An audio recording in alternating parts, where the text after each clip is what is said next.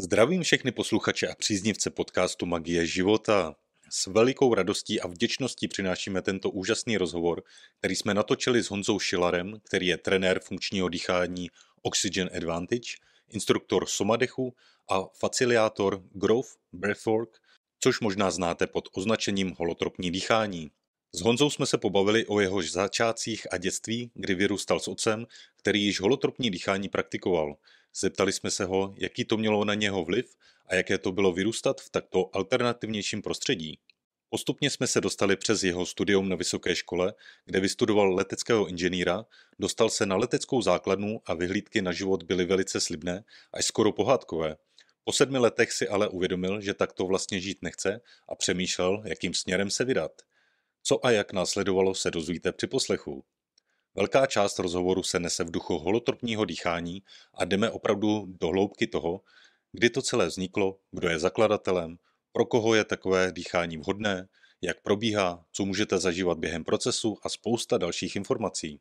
Kdo neví, co je holotropní dýchání, tak je to účinný přístup k sebeskoumání a osobnímu posílení, který se opírá o naši vrozenou vnitřní moudrost a její schopnost posouvat nás směrem k pozitivní transformaci a celistvosti, Základním kamenem tohoto přístupu je uznání, přístup a podpora vnitřní léčivé inteligence a impulzu v každém jedinci.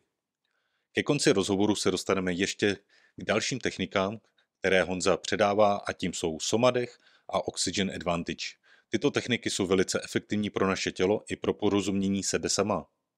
A jak říká Honzův mentor James Nestor, nezáleží na tom, co jíte, jak cvičíte, jakou máte postavu, věk nebo fyzickou sílu, na ničem z toho nezáleží, pokud nedýcháte správně.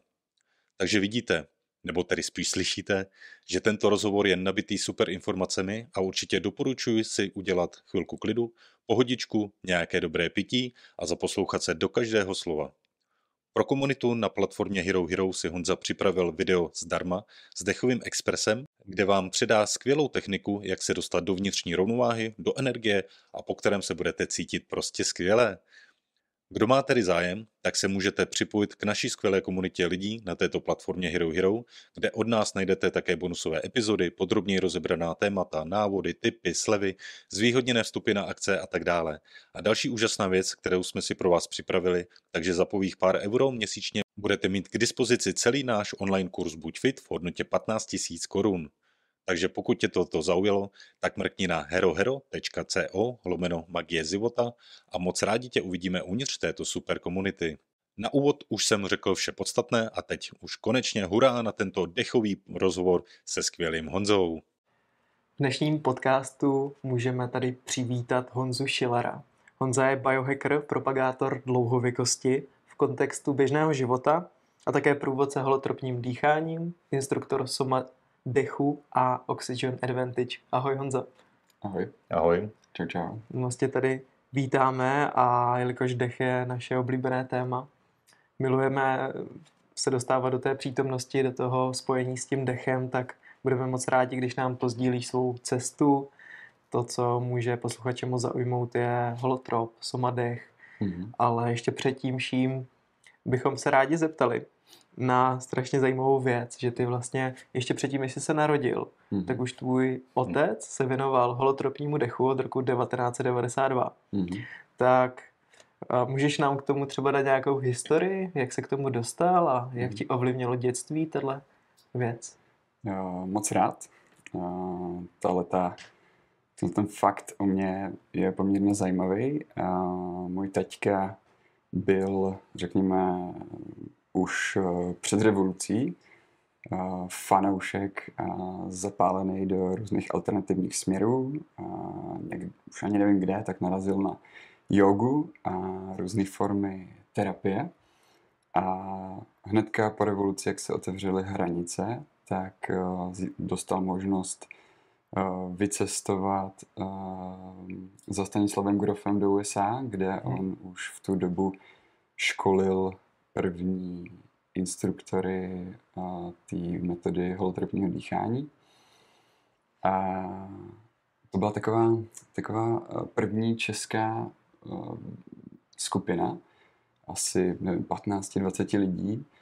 uh, kteří byli takový jako podle mě obrovský inovátoři.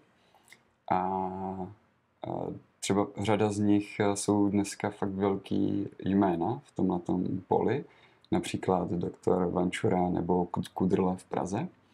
A teďka tam byl právě s nimi. Mm. Jo, a uh, už v tom roce 92, tak už byl vlastně certifikovaný, to získal certifikát. A uh, já jsem se pak narodil až do 93 v polovině roku, takže vlastně dá se říct, že jsem takový holtropní děcko, protože taťka, taťka už v tom svém výcviku, on se pak účastnil takový nějaký studie tady v Čechách s mamkou Stanislava Grofa, která to prováděla na, myslím, Karlově univerzitě, nějaký výzkum, který teda ne, podle mě nebyl dokončený, ale on říkal, že má za, za ten svůj výcvik absolvoval přes 150 holotrpních hmm. dýchání. Wow. jo, a to je teda co říct, hmm. to podle mě spousta jako lidí se k tomu běžně nedostane. No. To asi ne, no a i po těch 20 no. letech, 30 propagace. Hmm. Um, no a od té doby vlastně tady uh, vede uh, semináře holotrpního mm-hmm. uh, v Praze. Mm-hmm. No a se zeptám jenom, ovlivnilo, ovlivnilo to tvoje dětství, že už jako dech si začal vnímat hmm. velmi brzo jogu nebo tyto směry? Hele, co je zajímavý, tak já jsem k tomu jako nebyl nějak vedený. A přijde mi to vlastně jako hezký, mm-hmm. že jsem si na to přišel sám. Mm-hmm. Že no, je pravda, že jsem možná zažil nějaký takový alternativnější dětství, než možná většina z nás. Že jsem chodil na Valdorskou základní školu, která teda shodou náhod byla asi 500 metrů od našeho baráku v Praze, v Jinonicích, kde, kde bydlím, nebo kde jsem se narodil a kde jsem dost vyrůstal. Uh, ale naši se rozvedli, nějak jako v první třídě, když mi bylo asi sedm. A, ale jako neuvěřitelnou eh, schodou náhod, nebo nejspíš to jako náhoda úplně nebyla, tak mamka sáhla do stejného půlu lidí pro dalšího partnera. A můj nevlastní taťka, tak je Míra Kašpar, který uh, byl s taťkou v tom holtropním výcviku. jo, prostě v té samé bandě lidí. A to je člověk, který vede takový retreatový, dá se říct, retreatový centrum v Jižních Čechách, jmenuje se to Skřidla. A tam taky pořádá vlastně holtropní dýchání, firewalking, dělá tam indiánský potichyše a výrobu mm. šamanských bubnů. Mm-hmm. Jo, třeba ten firewalking eh, poslední x let, možná deset, vede s Jardou Duškem, který tam u mhm. nás vlastně pořádá tyhle ty eventy. No a, a tam se to změnilo taková jako moje výchova na takovou jako trochu šamanskou výchovu, mm-hmm. ale uh, v tom smyslu, že taky jako nebyl jsem k tomu nijak vedený, byl jsem třeba u, u těch programů, co se tam na tom, na té naší, chat, na naší chatě v Jižních Čechách jako jako pořádali, tak jsem u toho vždycky byl, ale jako nevěděl jsem, mm-hmm. co mhm. to je, k čemu mm-hmm. to je, proč to ty lidi dělají. Mm-hmm. Jenom, že tam hrála krásná hudba, byli tam jako fajn lidi, mm-hmm. bylo to prostě v přírodě, dělali se tam jako dost eh, věci rukama, třeba ty šamanské bubny. A, a pak jsem od těch sedmi, tak jsme měli právě takový, to je takový statek v Jižních Čechách, potom to koupil ještě jeden, u Veselí nad Lužnicí, takový krásný vesničce, Řípec a tam jsem vyrůstal, no to jsme byli všechny víkendy, všechny prázdniny, takže jsem takový jako jeho Čech. Takže nejsi tak jako Pražák, ale jsi... No, no. jsi jako tak někdo by to mě neřekl, nebo jako neříkají to lidi, když mě potkají někde. A já jsem pak uh, studoval vejšku v Brně. Mm-hmm. Uh, já jsem studoval střední leteckého mechanika v odolené vodě u Prahy. A pak nějak jako nejlepší uh, směr jsem viděl v tom jít do armády a opravovat vojenské letadla. A to jsem se rozhodl jít na vojenskou vysokou školu. Mm-hmm. Jo, takže vlastně ani nevím, jak se to stalo, že jsem šel do takového úplného protipólu oproti mm. té výchově a té rodině. No tomuhle, tomu směru, ale jako doma všichni v pohodě, všichni mě podpořili a byl to jako lukrativní směr.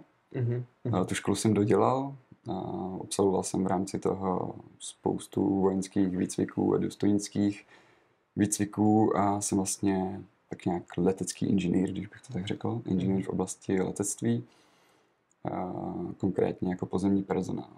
A pak mě to vykoplo na leteckou základnu, nejdřív Čáslavy, tam jsem si udělal typovku na Gripena a měl jsem pod sebou, řekněme, dvě letadla, zaučoval jsem se na to, abych velel skupinice pozemního personálu, který se o ty letadla starají, aby lítali, plánovali jsme údržbu a, a tak. No, a, takže jsem tak z části poznal i Moravu, Brno, a pak i Vysočinu a na konci jsem se nechal přeložit do Prahy, protože to malo město, Čáslav, já jsem bydlel v Letče nad Sázovou, což bylo fakt jako mini město. Jo. A to, to, jako, to pro mě nebylo. No. Já byl takový hmm. už jako trošku světový a už, už na té výšce jsem začal s nějakým osobním rozvojem. Nějak když jsem si uvědomil, když jsem to dělal bakaláře, tak jsem si uvědomil, wow, jako já to už asi dodělám. Jo, že z té střední průmyslovky, tak jako výška, matika, fyzika, chemie, to byl pro mě fakt obrovská výzva. Hmm. A tak nějak, když jsem to dodělal, tak jsem se začal uvědomovat, wow, já už to dodělám. A teď jsem mi začal docházet, jakoby, co mě potom čeká. Že vlastně jako půjdu na to základnu, půjdu do té práce, tam jako 15 let do výsluhy, je to takový pohodlný, teplý místečko, kde by spousta lidí zadala prostě cokoliv, aby na tom, na tom post, postu mohli být. A mě ale začal docházet toho, jako je to fakt to, co chci v životě. Mm. Začal jsem si to trošku počítat, začal jsem přemýšlet, jako k jakému životnímu stylu to asi tak vede. A, a začal jsem se možná trošku ladit už jinam, mám pocit. A pak jsem mu dal šanci. Byl jsem v té armádě dva, možná dva půl roku. V té Čáslově něco přes rok, potom něco v Praze. A tam jsem si fakt potvrdil, tyjo, to není ono. No to není ono, to, co od života chci. A tak si ten, to dobrodružství života představuju vlastně. Mm-hmm. A po cestě jsem potkal skvělý lidi, už na té škole, tak mě kamarád seznámil uh, s Tomášem Zdražilem. To je vlastně člověk, který organizoval v té době akce a taky konference Cashflow Summit v Olomouci, v takovém mm. centru. To byl první jako větší akce, kde jsem vlastně poznal trošičku jiný životní styl. A tak mi to trošku eh, zasvětilo do nějakého světa investic a takového podnikání oproti tomu um, zaměstnaneckému životu a takovému klasickému klasické životní cestě. A z této akce, by the way, jsem se právě teďka vrátil. Hmm. Včera to skončilo. Um, on to potom Tomáš přetvořil do úplně ještě jako o level výš pro mě a možná i hloubš akce, že to přetvořil před uh, pěti lety na Cashflow Summer. A to je, to je neuvěřitelná akce, prostě to je v Olomou, u Olomouce je uh, pískovna, náklo. Kluci, nějakého kamarádi tam postavili u Wake Park, náklo. A on tam už pět let, teďka to byl pátý ročník, celkově desátý ročník této akce, kde se scházejí takový jako podnikatelé, investoři, eh, digitální nomádi a baví se tam o různých věcech, kryptoměnách, investování do movitostí. Jsou tam přednášky od speakerů, kteří prostě vedou investiční fondy. Všichni jsou biohackři ještě. Jo, jo, jo. A životní styl se tam jako řeší. Um, a potom po těch přednáškách nebo i v průběhu, tak prostě tam člověk sedí se šíšou, s kokosem, na pláži, jako na sluníčku, vedle stany, půlka lidí tam je v nějakých svých kemprovanech prostě, ve kterých objíždějí svět a je to jako mm. úplně šílený vibe, takže tím jsem právě teďka naplněný. A, a no jsem zvědavý, co tady z tohohle toho podcastu teda vznikne, protože to ve mně ještě úplně vře a úplně jsem z toho excitovaný, jak jako je to silná akce. A každý rok to vnímám jako opravdu hodně silný event, který, který mi vždycky přinese obrovské množství inspirace, nových kontaktů, nových jako vazeb a i třeba klientů, protože poslední tři roky tak už se tam angažuju i jako, řekněme, organizátor, speaker v nějakých oblastech a momentálně jsem tam vedl, tady vlastně jak jsem parkoval, tak mám plný auto věcí, mám tam prostě 50 sluchátek, se kterými já vedu samodýchání, takový workshop uh, dechové techniky, o který si za chvíličku asi určitě povíme. Pak jsem tam vedl uh, za Libra Matuše uh, otužování, workshop otužování pro všechny ty účastníky a pak úplně spontánně tam vzniknula jako úžasná akce Ecstatic Dance Silent Party, prostě když dohrál DJ Noční klid, vytáhl jsem sluchátka a provedl jsem normálně lidi Ecstatic Journey. Jo, to jsou neuvěřitelný, neuvěřitelný krásné zážitky spousta lidí pak referovalo, hej, to večer, co to bylo, jako to jsme nepochopili prostě, to byl nej, nejhezčí zážitek tady z toho pobytu, takže. A vlastně z toho, že jsem tam jezdil pro inspiraci, tak už tam teďka jezdím spíš jako taky pomoct inspirovat mm-hmm. další mm-hmm. v nějakém životním stylu, životním náhledu a, mm-hmm. a tak. Super. A když se, když se ještě vrátíme, vrátíme k tomu týmu závěru jakoby u té armády mm-hmm. a přechodu vlastně tadyhle k tomu, co děláš teďkom, tak eh, co tam bylo, eh, se dostal přes toho Tomáše Zdražila, že jo, tadyhle vlastně nějaký ten cashflow summit a tak dále, že, mm-hmm. že jsi tam měl jináčí náhled na ten život, mm-hmm. tak eh, co byly vlastně jakoby tvoje potom první kroky v rámci šel sám na sebe, že jo, teda pravděpodobně jakoby dělat, yep. tak co byly ty první kroky, k čemu se vlastně dostal, nebo samozřejmě jako děláš v rámci dechu primárně jako by oblast, oblast dechu, tak eh, co tam byly vlastně ty první kroky, nebo že tě to zavedlo zrovna zase zpátky, že jo, to, je to dětství mm. probíhalo vlastně alternativně v rámci mm. dechu, armáda a pak zase ten dech. Tak, zpátky k sobě. Tak můžeš trošku popsat jako tohle tu tvoji rozhodně, návaznou cestu. Rozhodně a myslím si, že to je brutálně zajímavý jak jsem říkal, jak jsem si spočítal, že vlastně mi ta armáda nepřinese život, který chci, tak jsem se začal počítat, co musím udělat pro to, abych eh, mohl žít jinak. A na začátku jsem šel dost po jako materiálních věcech a, a v rámci toho počítání, tak jsem si dopočítal, že potřebuju peníze vlastně. A tak jsem začal... a, jo, tak jsem začal jako dělat spoustu věcí, a rozvíjet se tou klasickou cestou eh, Kiyosaki a, a nějaká finanční svoboda bohatý chudý táta knížka.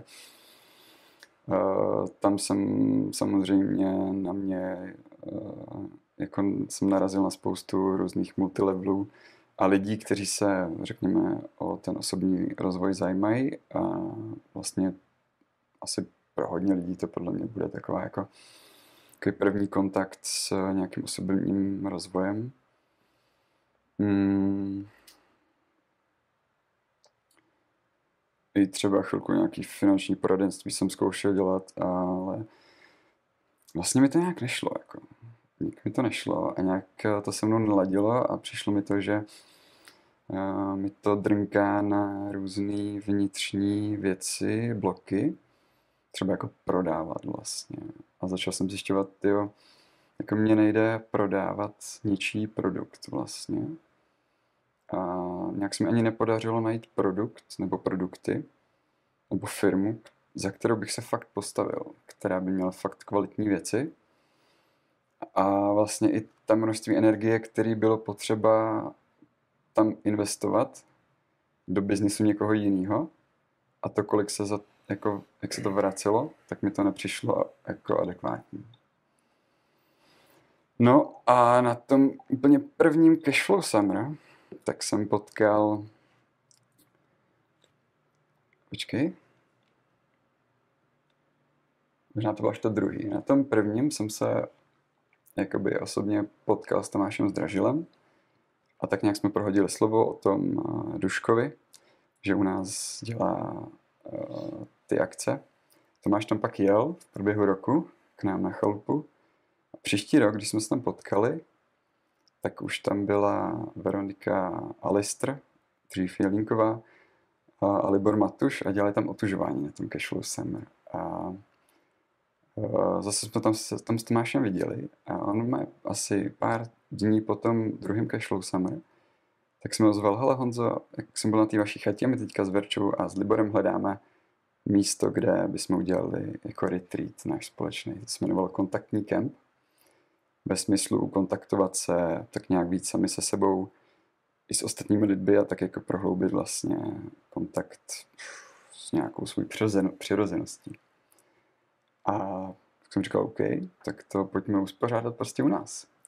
A v rámci toho tak uh, jsem se dostal do toho or- organizačního týmu toho retreatu, protože jsem tam zajišťoval tu technickou část a, a tak nějak vyplynulo, že v rámci toho jejich programu tak jsme tam zřadili indiánskou putní chýši, kterou jsem s taťkou absolvoval prostě x, x, x krát a provedl jsem tam ty lidi, ty účastníky tím letím. A ale tam to všechno tak zaklaplo mm-hmm. s těma lidma, že, že jsem se tam tak zapsal a tak jsem tam zapad mm. mezi tyhle ty lidi, mezi ty úžasný lidi, který šíří úžasnou osvětu v oblasti zdraví, zdravotního, zdravého životního stylu, mm, mindsetu, podnikání, že fů, pak už se to vezlo, no, to už mhm. byla taková rychlodráha.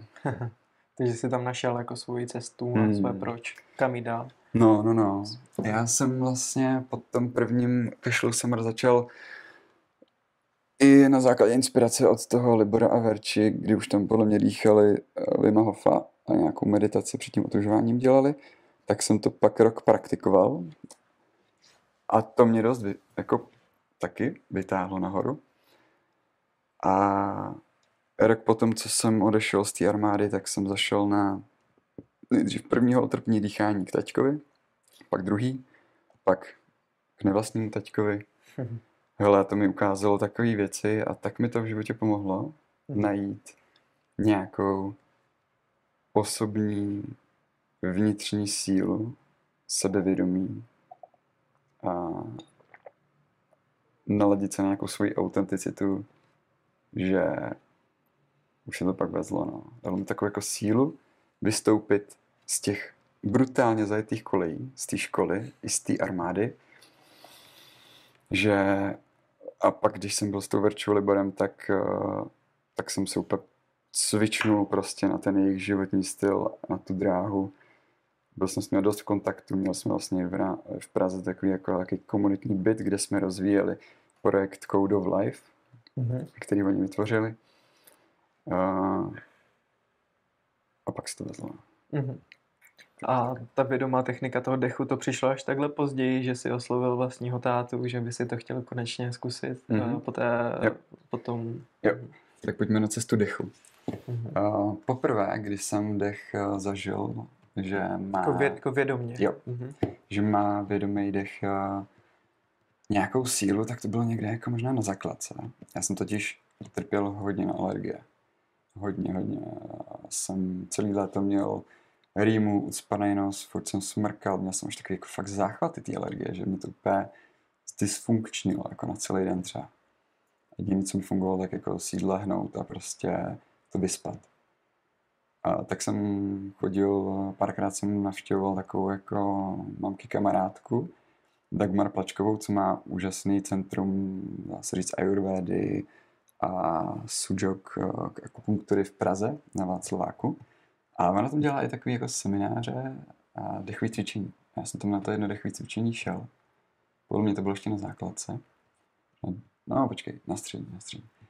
A po tom dechovém cvičení, to bylo jako pranayama, tak jsem vyšel na ten Václavák. Úplně, wow, všechno barevnější prostě. Mm. Já jsem cítil jako víc věcí v sobě, nevím, jak to popsat. A místo toho, abych jel tou zajetou dráhou prostě zpátky domů, jako vždycky, jsem si řekl, ten, to město je tak krásný, prostě jdu se projít a dojdu domů pěšky. Mm-hmm. Jsem z centra, těšil Prahou, potom se pamatuju úplně moment, jsem stál na Karlově mostě a opět jsem říkal, ty to je tak nádherný to město. Prostě. Já jsem to dřív nikdy nevšiml. Mhm, mhm. Mhm. A tak tohle vlastně byl takový můj první zážitek s dýcháním. Mm, fakt nevíš, co jsem se vrátil, jsem párkrát zkusil Vima Hofa a začal jsem v rámci toho osobního rozvoje, nevím, až ten kamarád, co mě seznámil s Liborem, tak mě i trošku trknul do nějaký jako jogy a cvičil jsem pět tibetanů například docela dost čas dlouho a Mhm. to mi hodně pomohlo se tak jako skontaktovat, skontaktovat s tělem. No a do toho holotrpního dechu, hele, já jsem se tam vlastně přihlásil, mě to tam dovedlo až po tom, co jsem si v té armádě, po tom, co jsem šel do práce, tak jsem začal zjišťovat, hele, on mi to jako nejde, nebo ty koleje jsou tak zajetý, že nevím, jak z nich vystoupit. A, a vnímám, že já jsem měl kouče, já jsem měl koučku teda, Hanku, je, jmenuje. Hanka Hola, jo, skvělá koučka. A ona mě tak jako vedla skrz ten osobní rozvoj a různý typ to podnikání a vedla mě jako, abych se dostal vlastně z toho krysího kolečka.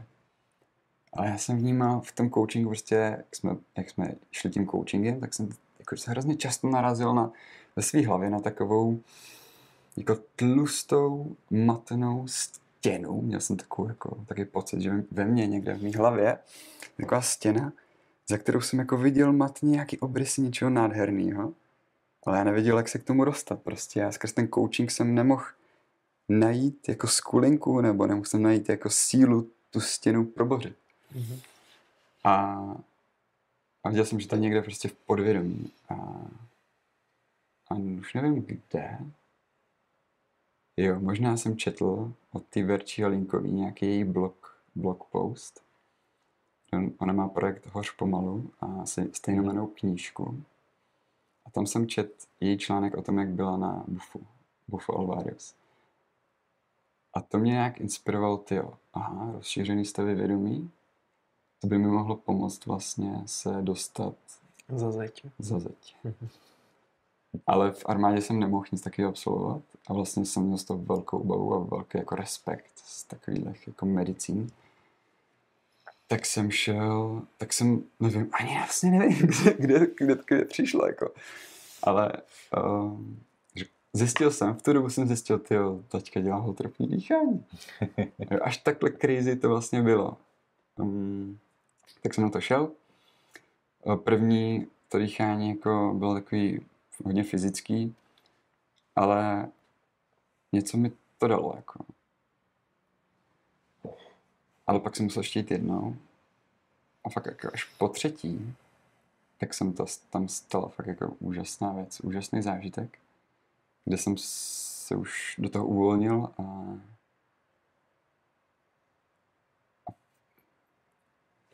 Mm, a fakt se tam jako stal nádherný takový jako terapeutický proces pro mě, kdy jsem objevil vlastně tu svoji sílu. Kdy tu svoji...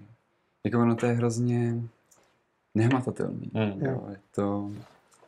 A hlavně je to obrovsky subjektivní, že nevím, jestli kdybych eh, popsal ten svůj konkrétní případ a to, co mi tu sílu dalo, jestli by to posluchače... Ale určitě to řekni, Jo? protože v někom to bude rezonovat a Mhm. někdo se najde v tom, až vysvětlíme, co se děje jako v pozadí třeba Mhm. toho holotropu. Tak jo. Hmm. To bylo na těch skřidlech. No dvojitý holotrpní dýchání. A to druhé dýchání, já jsem tam jako zažil taky kontakt s,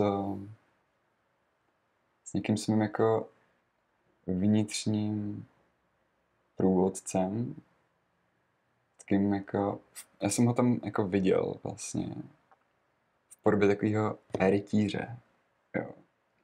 A jako v tu chvíli jsem ještě jako nevěděl, co to znamená, jenom se to tam prostě objevilo. Ten, ten chlápek fakt jako mohutný chlap v nějakém brnění držel obrovský meč a tak jako jsme uh, be, beze slov, tak mimo jsme slovy jsme nějak jako komunikovali. On se mi tak jako představil a vlastně mi zvědomil, ty já jsem tady jako s tebou vlastně a byl jsem tady s tebou vždycky. Jsem rád, že jsi mě teďka jako objevil, že se mi otevřel a věc, že to budu pro tebe celou dobu prostě. Jsem říkal, ty kráso, já jsem z něj úplně cítil takový jako, jako nějakou prastarou energii a obrovskou moudrost. A jak držel obrovský meč, prostě jaký dvou ručak, jsem si říkal, ten bych nikdy jako neunes. Prostě. Fakt silný a cítil jsem z něj jako, že prošel mnoha bitvama. A byl pro mě hodně inspirativní. A nějak jako za chviličku tyhle komunikace, tak on se jako rozplynul. Já jsem to pořád stál v takovém jako, nevím, prostoru. Možná se trošku jako, že bych to přirovnal v Matrixu. Jak mají tam, jak mají tam stojí v tom prázdném prostoru někde mm-hmm. v tom mhm. programu, než jim tam nahrajou mm-hmm. nějaký to pozadí. K tomu bych to přirovnal. K tomu, tak, takhle jsem tam stál. Protože jsem se najednou podíval jako na svítilo a zjistil jsem, ty wow. Já jsem zjistil, že stojím v kůži toho bojovníka, mm-hmm. toho rytíře. A že držím ten obrovský meč. Mm-hmm. To, jako, jako je to takový, mm. je to hodně subjektivní, mm. každý to může prožít úplně jinak, ale tohle bylo něco, co mi fakt změnilo život. Mm.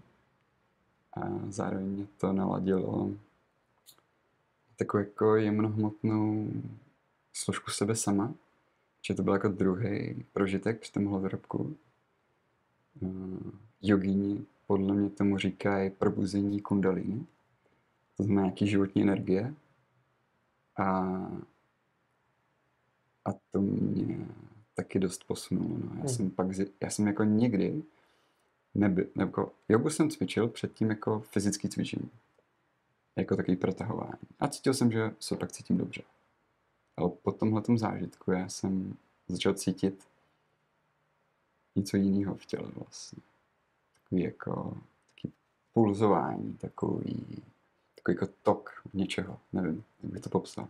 Jako doteď vlastně ani nemám potřebu to extra studovat, protože mi přijde, že ten prožitek samotný jako úplně stačí. Mm-hmm. A že občas ta termo- terminologie z jogy, ta indická, tak jako mm, může někoho i odradit vlastně, jaký zvláštní slovíčka. Jasně, mm. slovo nemůže občas jo. jako poj- pojmenovat to, mm-hmm. co to vytváří. A pak jsem si začal jako mm, já jsem pocit, že se mnou začíná moje tělo nějakým způsobem komunikovat. A začal jsem být hodně napojený na přírodu, na přírodu. A fakt, když jsem se, když jsem šel bos někam do krásné přírody, do lesa, tak mým tělem vlastně jako procházelo něco a začal jsem vnímat, že moje tělo dělalo nějaké jako pohyby, no prostě spontánně. A a tak jsem se v tom jako byl, to jsem dožil té armády a vždycky po cestě z práce do práce, tak jsem se po cestě zastavil v lese a tam jsem se jako nějakou dobu dělal nějakou spontánní flow, dechu, pohybu. A když mě pak někdo viděl, tak říkal, hej, kde jsi naučil ten čikung? a, a různý jogíni, jo, to je tohle tasána vlastně. Jo, to, jako, to, tohle mi přijde hmm. fakt crazy to prostě už, už to víme, co, co potřebujeme, že? Jo. Ty si to nestudoval, ty jo. si to najednou... Mm-hmm. A ten, můžu jenom se zeptat, Jasný. ty jsi teda byl v armádě a zjistil jsi, že je nelegální si dát LSD nebo mm-hmm. něco takového nebo bufo. Mm-hmm. Takže si se rozhodl jít do toho holotropu, jo. tam si zažil tady ty mystické zážitky a od té doby tě to vedlo k tomu, co teďka popisuješ. Mm-hmm. A mohl bys nám teda přiblíž, přiblížit, jako by trošku možná i vědecky, možná i trochu tím to racionální myslí, co je ten holotrop. Mm-hmm. Hodně lidí to slyšelo, ale moc to, moc to nechápe. Možná můžeme začít klidně u, u Grofa malinko. Rád, rád, rád, a... jasný. Uh, jo, já chci říct, že jsem jako jinak uh, mám hrozně rád uh, vědu a biohacking a zkoumání sebe sama, testování a takové věci. Teď jsme začali dost jako možná z takového alternativního pohledu, ale um, a taky bych chtěl říct, jak se říkal, že nelegální uh, brát LSD, já si myslím, že není nelegální ho brát, i nelegálního jako nějak eh, přechovávat a případně uh, distribuovat. A, ale samozřejmě v té armádě nám dělali testy na všechny možné látky, takže jsem věděl, že to není cesta, kterou já můžu jít. Mm, a Stanislav Grof vlastně byl v podobné situaci, kdy on v nějakých 70, ještě dřív před 70. letech, tak se po celém světě rozjel obrovský boom vlastně psychedeliky asistované terapie, kdy ten Albert Hoffman, tak nějakou náhodou, že to je takový slavný příběh, vlastně syntetizoval uh, molekulu LSD, LSD-27 a náhodou prostě si to jako nějak omylem dal prostě úplně droboučkej jako kapičku toho, myslím, že jako do oka, že si utíral oko při nějakých výzkumech. A po cestě z té laborky tak se mu spustil jako ten psychedelický proces. A on to pak rozeslal eh, na různé jako laboratorní testy po celém světě a jako naps- při, přiložil k tomu vždycky nějaké vzorečky a poslal jako, hele, prostě jsem objevil jako zajímavou molekulu, kterou jako, která cítím, že může mít nějaký jako terapeutický potenciál. A on je hodně výjimečný, že uh, eh, LSD vlastně stačí jako brutálně maličké množství pro jako obrovský zážitky. A proto jako to vnímal v tom nějaký jako revoluční potenciál. A všude po světě se jako rozjel obrovský psychedelický výzkum těle těch látek, jaký to může mít vliv na vědomí člověka, na jeho psychický zdraví. A zjišťovalo se, že to fakt jako pomáhá nejenom jako uh, řekněme s nějakými psychickými diagnózami, schizofrenie například, kde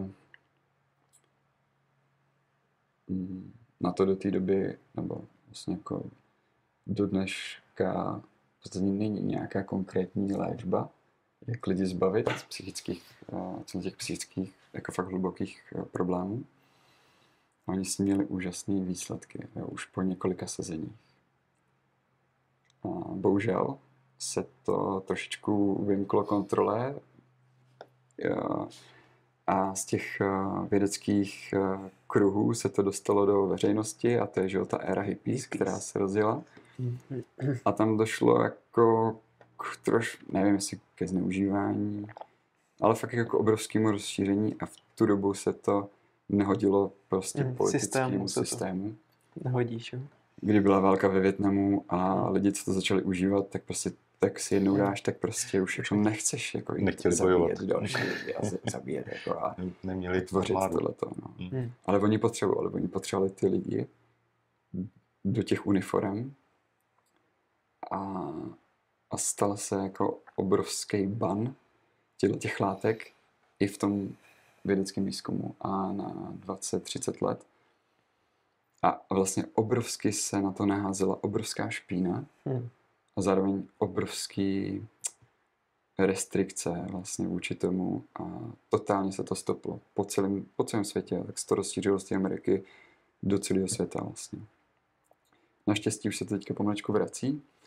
No ale Stanislav Grof byl jedním jako z, z předních uh, doktorů a psychiatrů, který to opravdu jako klinicky zkoumali a který na to dělal hodně velký výzkum nejdřív tady v Čechách, potom emigroval do USA, kde se stal šéfem, eh, nebo šéfem, nevím přesně, jakým šéfem, nevím, ředitelem takového psychedelického, ne, um, institutu, uh, institutu, Esánského institutu a vedl v podstatě, uh, ještě než to zakázali, tak tam vedl ten, ten psychedelický výzkum. A potom, co, co mu to zakázali, tak on se snažil jako tedy najít nějakou přirozenou cestu, jak dosáhnout podobných terapeutických uh, benefitů a účinků pro člověka. Jako na těch psychedelických látkách, třeba na tom LSD. No a společně se svojí ženou Christínou, tak v podstatě vytvořili, vynalezli nebo spíš jako dali dohromady zkoumali různé přirozené techniky uh, rozšiřování vědomí, které jsou v lidské historii od nepaměti. Jo. Ať už jsou to nějaké jako indiánský uh, transovní tance, může to být uh, ty potní chýše například, nebo nějaký extrémní půsty, pobyty ve tmě, mm, nebo právě nějaký jako rituály spojený s dýcháním, přechodové rituály, mužství. A vlastně všechno tohle to zkoumali, plus v tom Esaleckém institutu v té době tak působilo spousta jako takových předních kapacit, stejně jako prostě on tam z Česka jel, tak se tam sjížděli no, pravidelně jako fakt obrovský světové kapacity, o kterých on čerpal a konzultoval to s nima. A mám pocit, že takhle společně vlastně vzniklo a hodně spoustu let ladili tu techniku holotropního dýchání. Uh, popíšu, jak, se, jak to mhm. probíhá, k čemu to je. No, jenom jako za mě, jako by to, my oba dva jsme si prošli, že holotropním dýcháním a, mm-hmm. a jako ono, jak to popisuješ, tak mi to přijde úplně jako ohromná věda a tak dále, ale pak jako člověk, když do toho jde, mm-hmm. že jo, tak je to jenom... Je to jednoduchý. Je to jednoduchý, absolutně jednoduchý. Mm-hmm. A právě až mě to překvapilo, já jsem mm-hmm. jako o tom moc nevěděl, pak když mm-hmm. jsem si procházel tím procesem, mm-hmm. tak jako ty instrukce byly skoro až banální. Mm-hmm. Jo, a což tady popíšeš tak, jakoby, jak to funguje a což mě fakt jako vyloženě překvapilo, mm.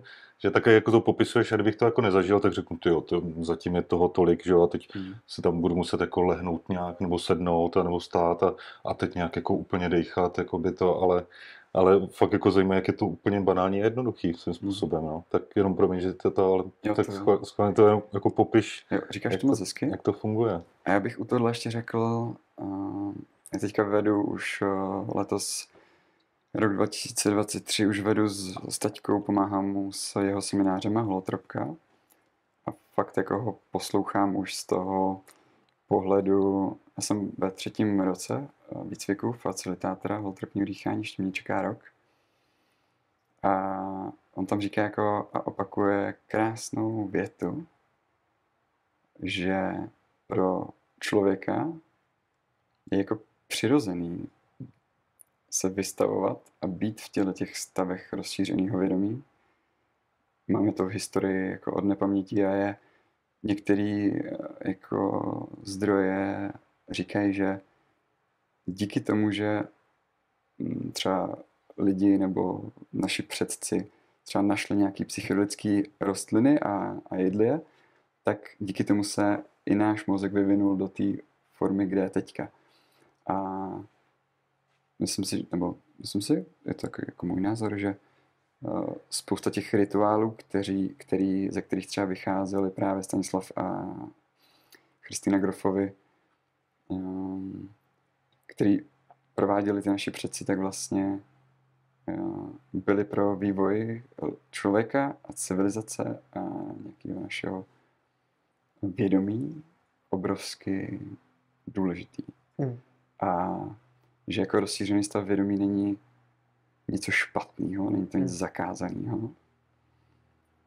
Hmm, je nám to jako přirozený, je to hmm. přirozený každý lidský bytosti, a, ale je potřeba mít předtím jako velký respekt, Pokora. Hmm. pokoru a jen tak se do toho nevrhnout, jako hmm. uh, co říct, Jakože je to trendy a chci to jo. zkusit a wow, jo, jo, s egem, bez jo. ega, jít tam prostě s pokorou, že? Mm-hmm. Mm. Jo, a, tak k holtrpnímu dýchání. Mm. Jo, chci říct, že to je jako hluboký nástroj, terapeutický nástroj. Je to taková technika, psychoterapie. Ještě jako řeknu, ten výcvik nemám dokončený a doporučuji každému, kdo si o tom bude chtít uh, nastudovat víc, tak knížky od Stanislava Grofa, napsal jich myslím 13. A můžeš vypíchnout ty... Mm-hmm. Vypíchnul bych uh, poslední dvě. To, ty se jmenují Cesta psychonauta ty on napsal v posledních, myslím, před dvěma lety. A, a on tyhle ty dvě knížky pojal takovou, jako takovou encyklopedii, kde schrnul celé to svoje jako vědění, vědění a bádání. Mm, právě. Jo, protože on ty knížky předtím tak psal prostě tak, jak on procházel tím svým poznáním a prohluboval své vědomosti a zkušenosti eh, s tou terapií a s dechem a se vším, tak eh, na konci takhle eh, své kariéry a svého života tak měl potřebu a myslím, že to je úplně jako skvělý vlastně to, že, nebo je skvělý, že to jako stihnul ještě ten svůj život. To jsem se chtěl právě zeptat, já jsem našel, že moje 91 nebylo tam úmrtí. Takže on ještě žije? On žije. On žije v Německu teďka jo. se svojí druhou ženou a jako ještě brutálně čilej. Um, je teda pro, po mrtvici, takže už hůře mluví a už jako nevystupuje, mm-hmm. ale jako furt lítá po světě a i po různých konferencích a jako působí tam jako taková silná persona. Mm-hmm. A, a furt je živý. No. My jsme s ním taky jako měli v rámci výcviku nějaký koly na dálku. A jo. Jsem zapomněl, kde jsme skončili o, o čem je holotrop, jak jo, funguje. Mhm. Cyklopedie Grofa. jo. No, ale, že... Jo, ty knížky. Jo, knížky, uh, jo. Uh, encyklopedie. Uh, on takhle na konci vlastně uh, té svý, řekněme, publikační kariéry, tak on vlastně schrnul všechno to svý poznání do posledních tři, dvou knih. Je to dvoudílná vlastně encyklopedie Cesta psychonauta, kde on tak jako schrnul celou tu svou cestu a jako velice snadným způsobem um, vysvětluje čtenáři, jakoby je to takový průřez všema těho jeho dílama, plus co mu tam ještě zpětně došlo a snaží se zasadit jako do kontextu uh, normální psychologie a v podstatě on založil, nebo byl jedním z, z hlavních zakladatelů ty transpersonální psychologie, která uh, počítá nebo bere v potaz um, vývoj naší psychiky a to, jak, uh, jak psychika člověka funguje, tak bere v potaz i vlastně prenatální období, perinatální období a řekněme nějakou jako tu transpersonální složku ještě ve smyslu hmm, to říct až jako nějakých jako generačních úrovní až třeba jako do takových vesmírných trošičku minulých životů a tak jo. Uh, to jako není potřeba rozvádět, on to tam jako moc hezky popisuje a má to úžasně odzdrojovaný. Um, ale co jako je důležitý podle mě a co se hodně často při holotropních dýchání nebo i při nějakých jako látkách může objevit, tak je to prenatální období. To znamená to, než se člověk narodí, než jako vyjde prostě při porodu ven. A ta psychologie do té doby, než to začalo do toho Grof trošičku jako vrtat, tak um, počítala s tím, že lidský vědomí a všechny ty traumata se začínají nabilovat až po tom porodu. Ale on mm, při těch zážitcích, i na těch psychedelikách, i při tom holotropním dýchání, tak jako na těch lidech viděl, že no, to jako prostě nejsou zážitky a prožitky ze života jako potom. To prostě spousta lidí si vlastně procházela znovu a znovu fakt jako tu, ten zážitek toho porodu. A ono, jako já když už, už o tom vím teďka hodně, tak uh, je to logický, protože my jsme jako nějaká maličká bytůstka, která začíná růst v, to, v mamce v tom bříšku a mozek, už tam se jako vyvíjí mozek vlastně.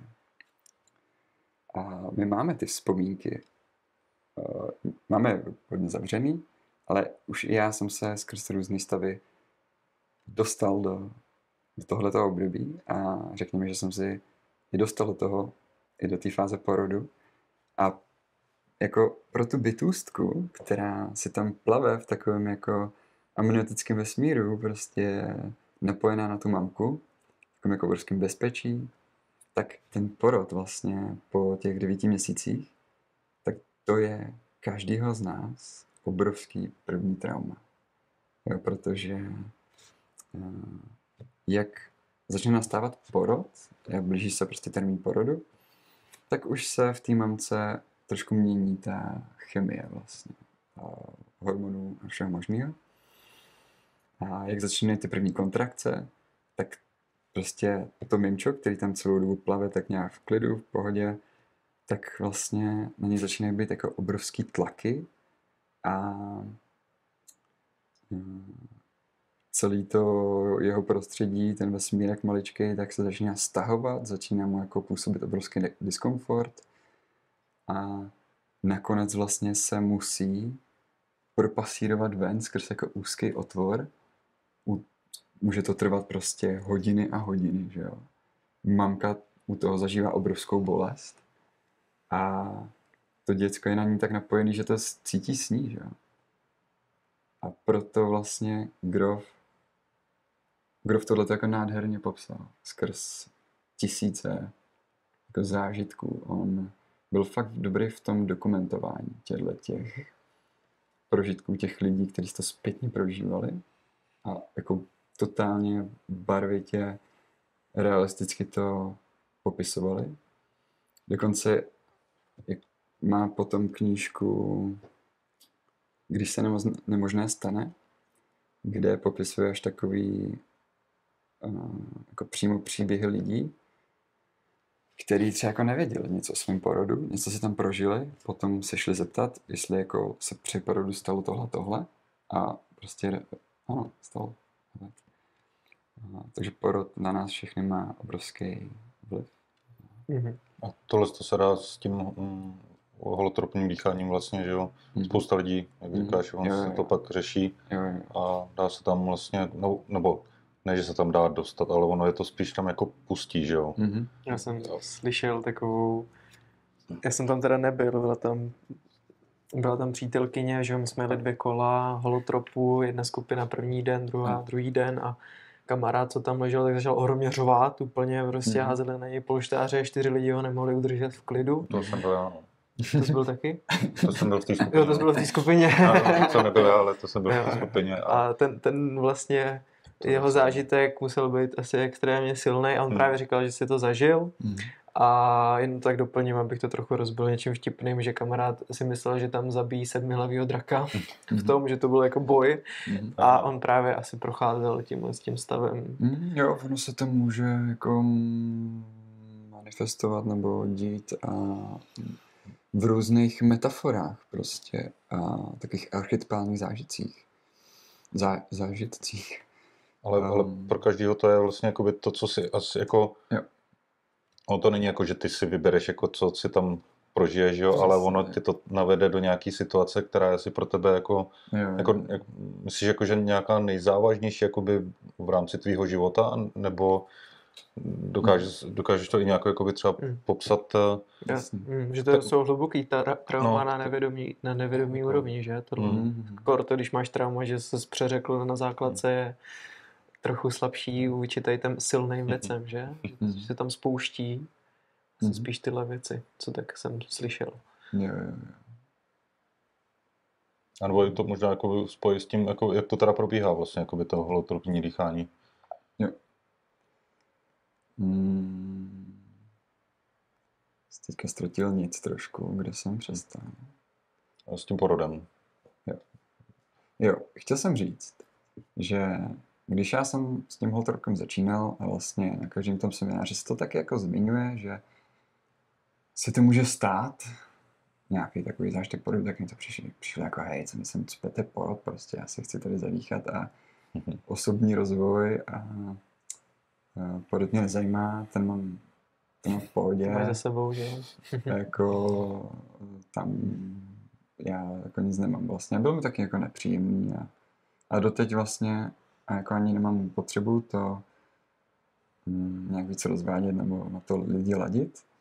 Ale jako fakt je, že dřív nebo později, při prvním nebo desátém, dvacátém dýchání, tak eh, se tam fakt dostane většina z nás.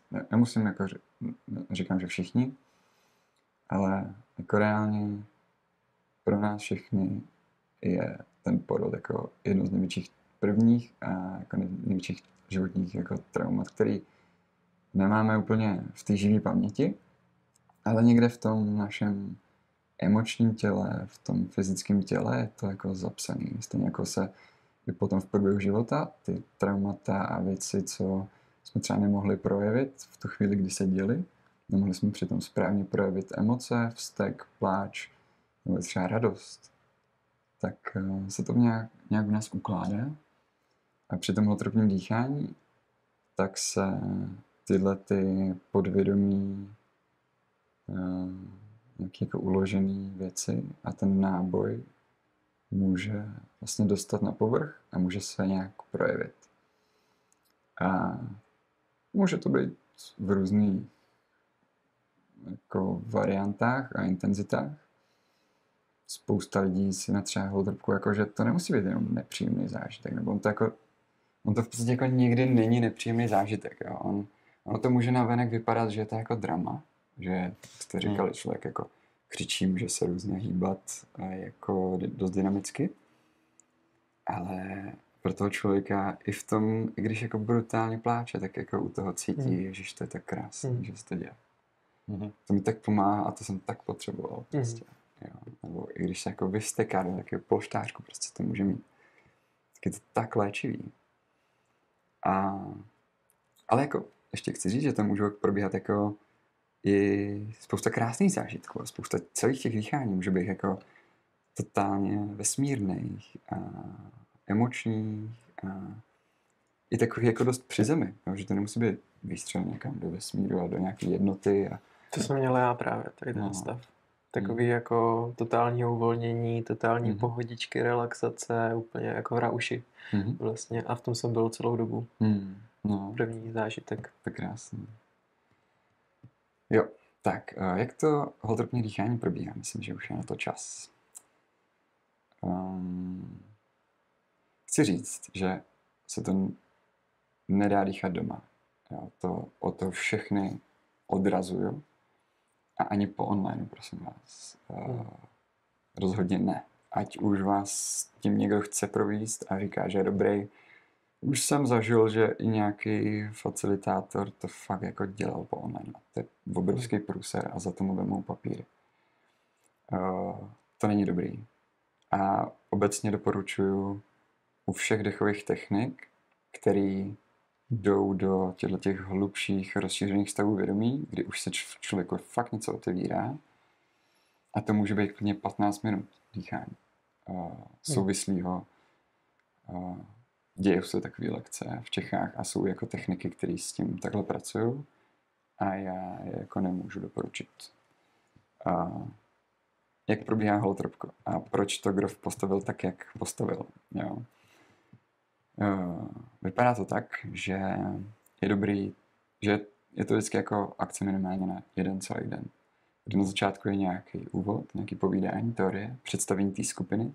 Ideální je to dýchat ve skupině, třeba od 5 do 20 lidí. Tak jako to se tak běžně děje. Eh, třeba v těch skřidlech eh, tam bývá třeba 30, trošku víc, tam je to docela velký. A tam jenom pozorním, když to tam mluvíme, tak tam jsou takový, je to takový starší centrum a je to trošku pro silnější nátury, jakože jestli chcete třeba do si, nebo jako pro takový, jako, je tam úžasný vibe, je to hodně nabitý místo, ale jsou taky jako jednodušší podmínky. Jestli to chce někdo zažít hodně jako z terapeutického pohledu, tak doporučuji Centrum Holos, kde já se učím a kde probíhá můj výcvik a kde uh, Milan Hrabánek jako je fakt profík a zabývá se hodně vážnýma jako případama posttraumatickými stresovými poruchama, jako dokáže fakt lidem skvěle pomoct. Uh, a pak jako něco mezi, tak je to, co děláme s teďkou, kde um, je to spíš tak jako víc do osobního rozvoje. Tam kde třeba nemáme tolik prostor řešit fakt jako vážnější psychický problém. Tak. A jo, a jdu na to zpátky. Holtrpní dýchání.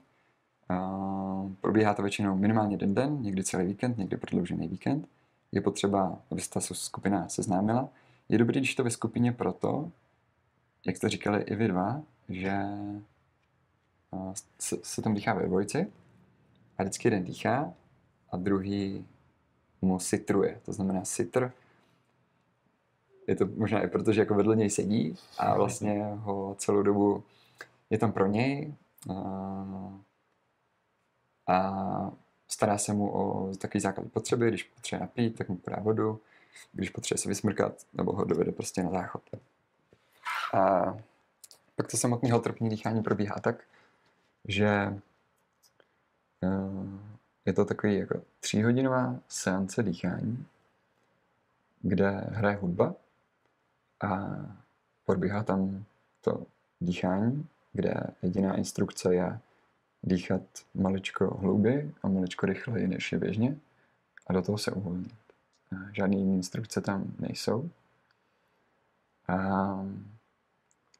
Nehodí tě to tam, že bys ukázal pět dechů třeba jenom teďka jako... Ale ani jako nechci to lidem vlastně ukazovat, aby to fakt nezkoušeli doma. Zkoušeli doma, jasný. A fakt jako si zajděte za nějakým profíkem, mhm, profíkem mm-hmm, okay, okay. a jsou opravdu jako certifikovaným uh, facilitátorem holoterapního mm-hmm. dýchání. Jo, jo, jo. Super zmínit, jo. Mm-hmm.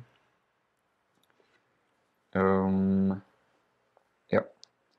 A probíhá tam ta příprava, na začátku nějaká relaxace a pak se začne dýchat, pustí se hudba, která hraje tři hodiny, která má takovou jako specifickou emoční křivku, což jako jenom jako umění vytvořit ten holtrpní track správně, aby tam pro, prošla skrz vás a skrz tu hudbu jako celá škála vlastně všech emocí, aby když vy jste naladěni tím dechem na své tělo, aby vás ta hudba jako podpořila vlastně v těch emocích, protože každý, um, řekněme, máme jinou tu emoci potlačenou, řekněme, nebo ta, která potřebuje být na povrch a s každým jako zarezenuje třeba jiná část mm.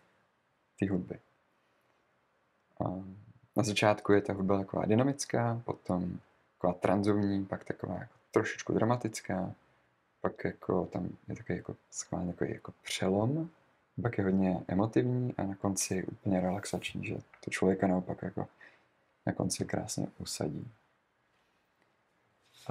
Stanislav Groto takhle vytvořil proto, má to ty tři hodiny proto, že tak nějak vypozoroval, že ta dynamika naší psyche a psyche každého člověka, když to zprůměrujeme, tak za ty tři hodiny se každý člověk dokáže někam prodýchat, něco si tam prožít a ještě v těch třech hodinách se to zvládne jako uzavřít a z části i zintegrovat při té závěrečné relaxaci.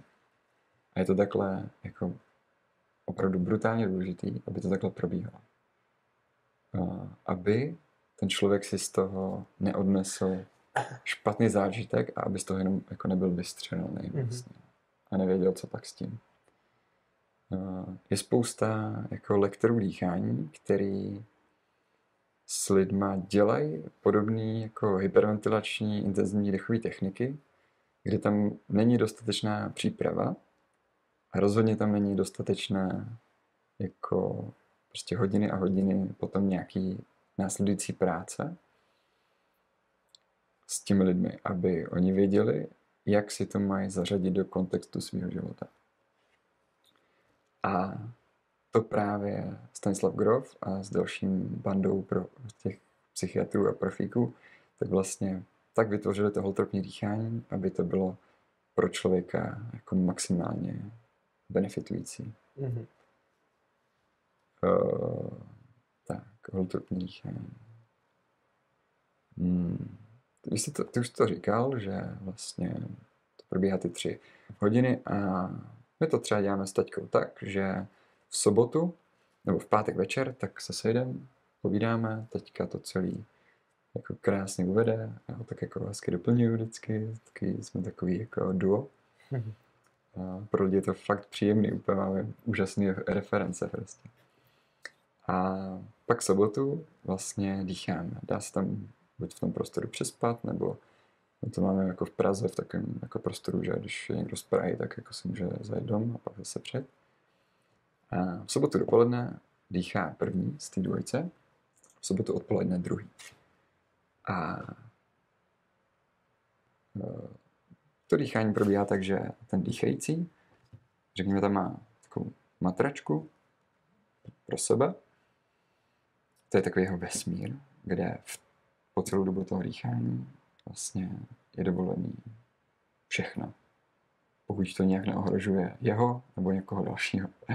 To jsou jako takový základní mantinely. A má zavazaný, má jako zakrytý oči, aby se tak jako víc ponořil do sebe. Zároveň, aby ho nerušili okolní věmy.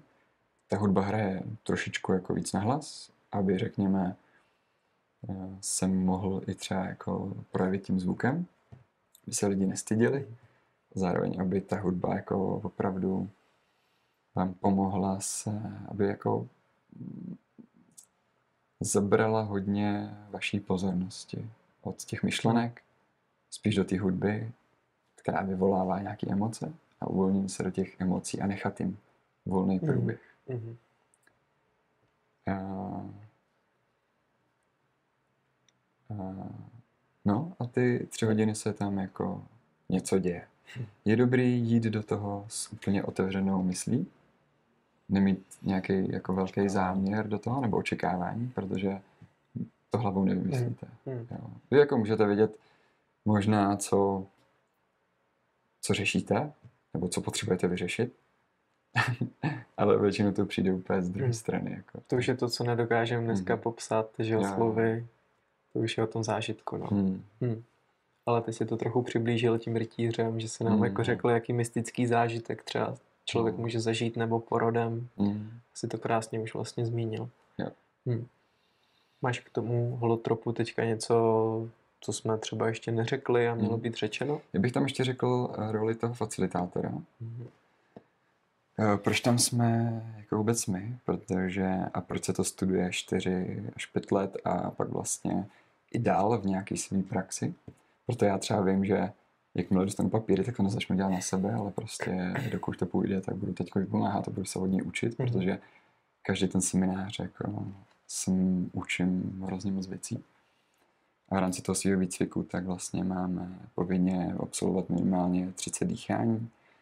A taky jako každý z nás si v průběhu těch let, co to procházíme, v průběhu těch modulů, kde získáme spoustu teorie, průřez vlastně tím grofovo celým učením, tak si procházíme každý nějakou jako osobní cestu, osobní transformace, aby jsme fakt jako byli ready pro ty lidi, tam pro ně být, aby jsme my sami zažili nějakou jako co nejpestřejší škálu všech těch zážitků, co se může dít a zároveň v tom kontrolovaném prostředí nás je v tom víc jako 24, tak jako viděli i to, co ty ostatní můžou prožívat mm. a jaký různý typy lidí, jak jako mají různé prožitky.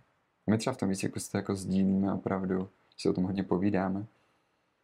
Opravdu jako hodně dohloubky, hodně otevřeně, takže mm-hmm. taky jako Ty vydržíte prostor. Jo. Vlastně, a my tam při tom hotropním dýchání s taťkou vlastně jako držíme prostor, ještě tam máme třeba většinou jednu, většin, jednu pomocnici, jako, jako ženu, taky vlastně facilitátorku. Je tam důležitý ten mužský, ženský element. Mm-hmm. A my tam jsme jako jednak, že vedeme, držíme prostor, ale pak je tam taková věc, tam se říká bodywork, práce s tělem, protože eh, těm dýchajícím často jako třeba mají tolik zkušeností se svým tělem. Hmm, a my tam při tom dýchání jako můžeme vidět na nich jako pozorovat, uh, že se s něčím perou vlastně a nevědí, jak na to. Nebo tam v tom člověku může nějaký místo, nějaká jako bolest. Nebo třeba ty traumata se prostě různě ukládají do mm-hmm. našeho těla a už jenom třeba to, že když se to místo, když ten člověk jako nějak označí, hele, tady prostě něco cítím, nevím co, tam se jako nemluví při tom dýchání, jako se to třeba jako jenom posunkama, nebo se to pošeptá do ucha. Třeba můžeme přeložit ruku a najednou se jako něco stane uvolní. A nebo tam může jako být něco intenzivnějšího. A potom třeba jsme i proto, že když ten člověk tam jako něco silného, třeba nějaká jako uh, agrese, nebo je tam potřeba prostě vytvořit nějaký protitlak, tak my tam jako můžeme vytvořit protitlak a ten člověk se o toho může fakt jako popřít. Mm-hmm. A tím to dostat ven a tím to z toho místa nebo v tom těle jako probudit, aktivovat. Můžu se teda zeptat, Jasně. tohle je dost hluboká práce jako vás vlastně mm-hmm. a naladění se do takové pozice může, musí být strašně jako velká zodpovědnost, přítomnost, mm. práce na sobě každý, každý den. Mm. To znamená, že to je vlastně, to, tohle, aby si dělal, tak ti musí žít každý den. Hele, asi neřekl bych, že to je jako potřeba žít tím každý den. Jako, že ne, že bys dýchal, ale hmm. že se udržuješ v tom, v tom naladění, v tom poli hmm. jak zprostředkovatele takového zážitku, ne? Hmm. Jako, asi se ti stane, že z toho vypadneš. to tak neřekl. Jakože třeba teďka, on jinak vlastně ajťák a žije takový jako normální život. Mm-hmm. Stejně tak není vlastní teďka, jako dělá takovýhle semináře, ale jinak prostě je to takový no, prostě statkář, normální chlap. Mm-hmm. A naopak jako já tohle to vnímám, to je jako něco jako terapeut v podstatě, jo. I ten jo, můj učitel Milan Hrabánek tak jako vede to centrum, kde jinak dělají prostě jaký rozvojové programy, víkendy, semináře, no tam nevím, školu tance, nějaký arteterapie, muzikoterapie a takový jakože Hmm, není potřeba být nějaká jako totálně vymeditovaná vesmírná bytost. Jo. A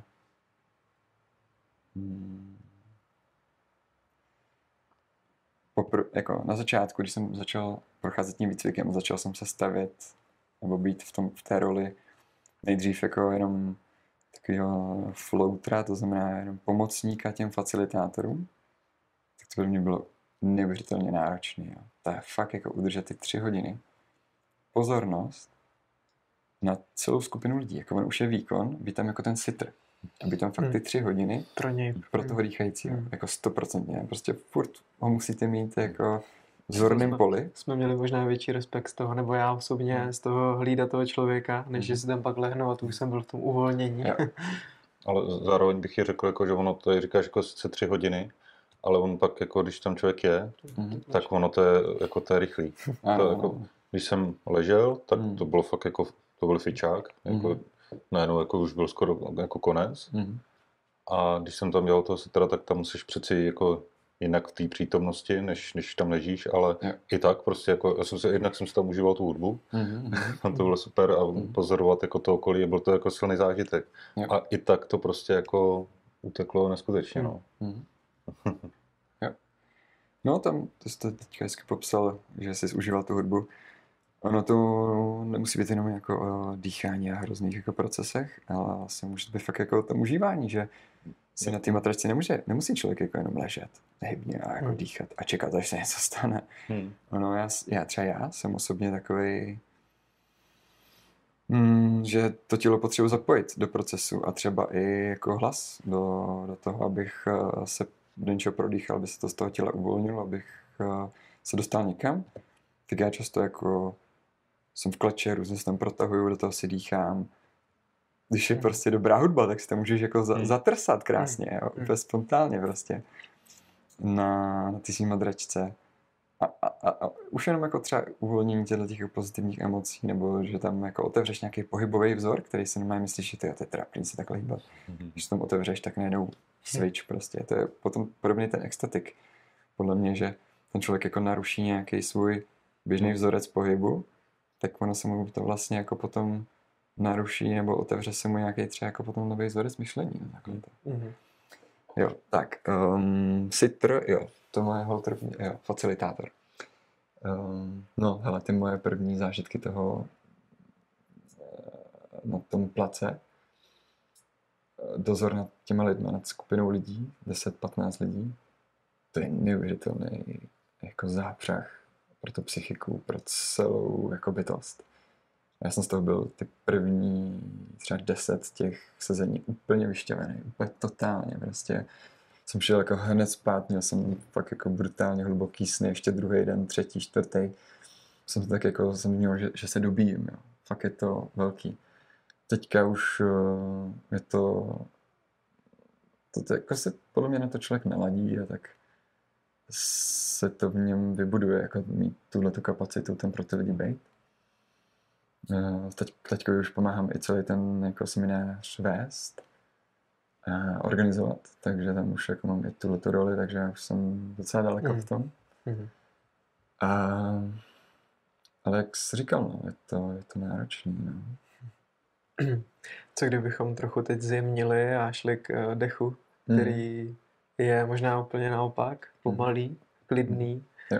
uvolňující. Ty jsi vlastně uh, zastánce dvou technik, že jo? Nebo mm-hmm. zastánce možná víc technik, ale tyhle propaguješ. Mm-hmm. Oxygen Advantage a Somadech. Jo. Mohli bychom se třeba dostat k tomu a je tady možnost třeba i to trochu zkusit v praxi, mm-hmm. že bychom to neříkali, ale prožili. Určitě. A i pro posluchače, kteří si teďka můžou v klidu třeba udělat pohodlí. Mm-hmm. Jo.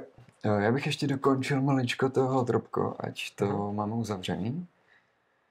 Eh, po tom dýchání je ještě velice důležitý eh, nějaký proces integrace, takový akt, hmm, který je v rámci každého toho semináře. My jsme se bavili o nějaké přípravě, potom o tom průběhu dýchání, o té práci při tom dýchání.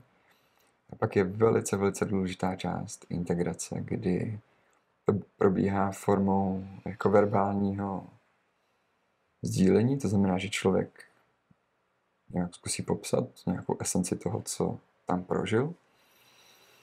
Je to důležité, protože vlastně ten zážitek z toho není je takový jako hodně jemný. Je to, já to občas přirovnávám k tomu, že je to jako sen, který poměrně rychle vyprchává, jako když se ráno probudíš vlastně, hmm. tak ještě máš pár minut možná, než si ten sen dokážeš zapsat, třeba do nějakého snového denníku. Ale pak vlastně na něj docela rychle zapomeneš, když to není jako nějaký ultra silný sen emoční třeba. A stejně tak je to s tím jako procesem, jo, že ten rozšířený stav vědomí jako není to změný stav, nebo není to jako je to vnímám spíš jako, že to je rozšířený stav vědomí. Ty vlastně furt víš, že jsi tam na té matračce, že se jako něco kolem děje, že tam hraje ta hudba, a dokážeš jako komunikovat s eh, lidmi kolem tebe, když máš ty zavázané oči.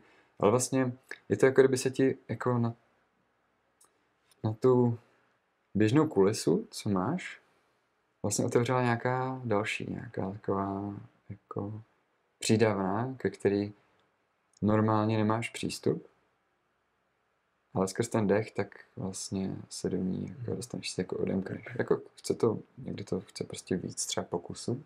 Mm-hmm. Uh, jo. A ta integrace je důležitá, že tam často, až když jako jsi nucený vlastně si to tak jako pro sebe schrnout a říct to ve dvou, třech větách, tak až tam si to třeba můžeš uvědomit. Mm. Je třeba pro mě bylo velký téma ty vnitřní věci, třeba nějaký trauma, který jsem zjistil, že vlastně se prolíná úplně všim, všema těma mýma procesama. Jakože nejsilnější věci se mi dějou, když já fakt jako to řeknu. Tam se, mi, tam se to ještě jako totálně spustí a tam se toho dotýkám. A pak se tam dělá jako integrační věc ještě jedna a to je nějaká jako malba nebo jakýkoliv grafický znázornění toho, co ten člověk zažil. Může tam to velký papír, pastilky, nevím, bodovky, cokoliv. A jakkoliv může vlastně stvárnit zase to, co zažil. A tenhle ten jako obrázek, on tomu Gurov říká mandala, spousta lidí si mandala představí nějaký jako takový že, symetrický obrázek, ale ono to tak vůbec nemusí být. Prostě může být totální čmáranice, já taky nevím jako moc kreslit. Ale je důležitý jako jakkoliv si stvárnit ten svůj prožitek Protože už při tom jako kreslení člověk může, člověk může jako něco dojít. Mm. On se k tomu postupně vrací a potom vlastně zpětně, když to jako něco vytvoří, tak se na to podívá. Ty co to? Aha, tak to je tohle vlastně, nebo teď se mi to vlastně najednou pojí s tímhle. A, a zároveň ten obrázek si uložíš někam, někde doma. A já jsem si nedávno všechny ty svý obrázky z těch dýchání, já, mám, já jich mám za sebou teďka 22, vyskládal do takové jako cesty, jeden po druhém. Opět jsem se na to díval. To je takový úžasem, ne? Jako wow, vlastně. A taky, jako když jsem se na to podíval zpětně, tak mi docházely jako souvislosti. Tam jsem řešil tohle, tohle navazuje na tohle. A fakt jako vidíš ten, tu svoji cestu nějakého osobního vnitřního rozvoje a ty svý psychoterapeutické jako cesty vlastně. Mhm. Neuvěřitelný. A jako fakt důležitý. Hmm. No, a plus je dobrý, když tam jako potom ten facilitátor kdykoliv je pro toho člověka, když ten člověk pro něj má důvěru, nemá důvěru, že se jako může obrátit, když třeba uh, někdy to může být fakt silný. Chci říct ještě, než to uzavřeme, že i to holotropní dýchání jako je něco jako pilulka v Matrixu prostě. Modrá červená pilulka. Tak to dýchání, Hmm. pro mě jako možná nějaký psychologický zážitek. Jako to, co se tam děje, tak stane, tak už to jako nevezmeš zpátky vlastně. Jo, tam spousta lidí pak rozlišuje život před dýcháním a po dýchání. A není to tím, že by to člověk jako změnilo, že by ho to jako vystřelilo někam pryč. Ono je to o tom, že spousta z nás vlivem jako té dnešní společnosti.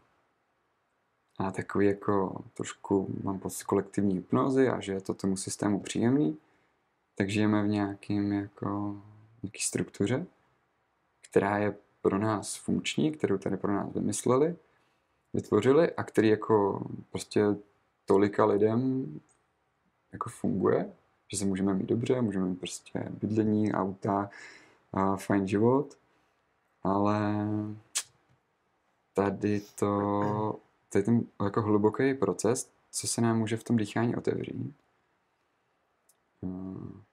tak nám může jako poskytnout takový nový vhled do sebe a do nějaký jako trošku možná skutečnější reality nebo pojmu sebe sama. A můžeme tam najít nějaký jako opravdu autentický já. Takže já jsem to měl stejně. Já jsem, mám pocit, že jsem jako žil dřív tak nějak, jak mi, mi to nalajnovalo jako rodiče, vz, dospívání, eh, prostě kolektiv na základní škole, na střední. A pak mě, jsem jako šel nějakou tou cestou životem, kde to pro mě bylo taky jako nalajnovaný. Ale po tom holotropku, tak jsem si jako vlastně získal takovou možnost si vybrat. Vystoupit trošku z takového nadhledu nad tím, co jsem žil a říct si jako, OK, tak doteď to bylo takhle, ale jako je to to, co fakt chci, je to to, co jsem já, nebo je to jenom nějaká kaskáda takové setrvačnosti, která mě vedla a vlastně já jsem tam jako nedělal moc rozhodnutí po cestě. A někdo si to může za, zažít jako třeba v 15, ale někdo třeba v 50. Hmm. A někdo ještě později. Tam je dobrý zmínit, že um, pro lidi třeba po 40, 50, tak už to může být hodně těžký. A třeba je to tam ani nemusí pustit. A taky chci říct, že to není pro každýho, nebo nemusí být pro každýho a nechci to rozhodně nutit každému. A opravdu je potřeba, aby člověk, co se do toho rozhodne jít, aby si o tom třeba něco přičet, aby jako věděl, že jde do nějakého možná rizika, že Tak ty, se potom jeho život může jako trošku změnit. ty pilulky, to krásně Ano. právě vidím, jako, Jo, jo, že jo, jo. pokud si to dáš, už není cesty zpět. Ten že? film je skvělý. Jako. To je na další podcast Matrix. No, že? no, no. Um, ale co chci ještě říct, že jako holtropko je jedna z takových um, jako jemnějších technik, že při tom dýchání tě prostě ta tvoje psyche nepustí nikam, kde by ti to mělo nějak ublížit. Hmm. A nepustí tě to nikam, co jako nezvládneš potom zpracovat. To je jako trošku na rozdíl od těch psychedelik, Hmm. kde si něco vemeš, to tam hodí, že jo, prostě. No. 6, 8, možná víc hodin, tak se děje nějaký totální jako úlet, který je obrovsky silný. A to už se tě neptá Hmm. prostě. jo. Ten dech je úžasný, to tělo, ta inteligence, že naše Mhm. v tomhle, že to pustí kama. Hmm. Jo. Um, takže určitě je to jako super. Ten dýchající jako vnímá tu změnu vždycky pozitivně, protože mu to nějak ten život obohatí, jak jsem říkal, prostě ten svět potom, po té mý první pranémě byl jako barevnější, všechny emoce uh, jako silnější, stejně tak je to potom holotropním dýchání. A a to, že má pak člověk větší kontrolu nad svým životem a třeba převezme větší zodpovědnost sám za sebe, tak je to na jednu stranu nádherný, ale na jednu stranu to může být jako fakt těžký. Hmm. Pro mě, co jsem vyšel z té armády, kde se o mě totálně postarali, já jsem musel řešit vůbec nic, jako potom odchod do podnikání Mhm. a do jako totální eh, džungle, ještě tady v Čechách prostě. Jako neuvěřitelná změna. A doteď, tři roky potom, co, co jsem na nějaký cestě jako podnikatele SVČ, eh, taky, nevím, influencera a, a tak eh, furt je to těžký. A furt mi přicházejí nový a nový výzvy Hmm. a Hmm. No, je to taková pak eh, cesta života a často je to horská dráha. Že jednak vám to odemkne ty krásné životní prožitky, ale vlastně přinese to i Hmm. věci, se kterými je potřeba se vypořádat. A někdy to jsou jako bolavé věci, které si musíte projít, ale poka- za každou tu bolavou věcí je jako další nádhera. Je to uvolnění v tom, Jo. že A, a co mi přicházelo v autě, když jsem sem jel, že chci říct, že um, já teďka vím, že na smrtelný posteli si řeknu, ty fakt, ten život byl jízda a jsem strašně rád, že to všechno proběhlo takhle. Kdybych jel dál v tom přednastaveném modu, tak bych si možná ke konci života jako vyčítal, ty jo, tohle jsem chtěl zkusit, tohle jsem neskusil. A vlastně jako nevím, do jaký míry jsem žil svůj život. Hmm. To je úžasný, já právě miluju podcast, který točíme, protože to jsem si řekl to stejné, že kdybych už tady teď nebyl, tak jsem tady aspoň něco nechal. Mhm. Takže děkujem, že jsi tady. Takže moc krát děkujeme za celé to shrnutí vlastně ohledně holotopního dýchání. Hmm. A uh, zmiňoval jsi tady Somadech, Oxygen Advantage. Tak eh, co je pro tebe teď aktuálně jakoby to gro, vlastně grov, to grov, to gro, v rámci toho, co je teď jakoby to, co děláš jako Hmm. prioritně. A pak se pojďme možná dostat trošku víc i k tomu Somadechu a Mhm. Oxygen. No, ono spolu souvisí všechno, protože já tyhle ty jako tři techniky vnímám jako takový cyklus vlastně. A pro mě osobně je gro to, že se snažím lidi přivést na nějakou cestu práce s dechem a já každýho eh, je to takový jako cyklus, který se podle mě navzájem uzavírá, že vlastně to holotropko, který jsme se teďka dlouho popisovali, tak je fakt jako prostě strop, jo. To, to kam já lidi můžu uh, dovést, ale většinu, většinu já jako dokážu oslovit uh, na nějakých jako uh, pevnějších základech, což je třeba to Oxygen Advantage, funkční dýchání, to, jak bychom měli každý uh, správně dýchat, jak si vylečit alergie, astma, spánkový apnoe a případně sportovci si tak můžou vylepšit výkony, vylepšit zdraví, ať to astma nemají, když oni sportujou. A to, jak vlastně základy dýchání jste tu hodně hezky to popisovali s Pelikem, s Jakubem Pelikánem. A to se mi líbilo. A, a já, já v podstatě dělám jako totéž, že lidi učím takhle funkčně dýchat. A to, řekněme, zaujme, nebo potenciálně je to vhodné třeba pro 8, 9 z 10 lidí. Jo. Protože dneska vlivem té uh, zrychlené společnosti, stresu psychického a fyzického, tak, tak vlastně všich, skoro všichni špatně dýcháme. A každému vylepšení toho základního dechového vzorce jako pomůže vlastně, co mu to do života přinese. Já sám jsem si tímhle tím dýcháním vylečil a, tu alergii a mě se pak v té armádě pod tím stresem a neopět zdravým životním stylem, tak se mi rozvinulo vážný astma. A během půl roku, tady jak jsem Advantage, tak nebo to funkční dýchání a vlastně takové jako celistvosti, co mě učil Libor Matuš, tak eh, to, to bylo pryč. Hmm. Jo, mm. takže to, to, pro mě, to byl taky jako obrovský mindfuck. Wow, dech uh, má takových jako mm. barev, příchutí. To jsem slyšel hezký přísloví, že dechových technik je stejně jako typů jídel vlastně na světě, že mm. jako tolik barev, příchutí a jako užitků třeba. Mm. A, a pak je, je ta soma, což je to, to oxygen je jako úplně dole, nebo funkční dýchání úplně dole pak je takový jako nástavba a možná takový mezikrok mezi uh, Oxygen a holotropkem pro mě, že taková jako jemná forma dýchání, taková jemná forma dýchání a la Wim Hof metod, že je to podobná struktura, je to jako jednoduchý, je tam taky krásná hudba, hmm, člověk se zadýchá několik cyklů, takového dýchání, já ho přesto provedu a slyší tam dech, hudbu, trošku je tam nějaká, nějaká zádrž dechu.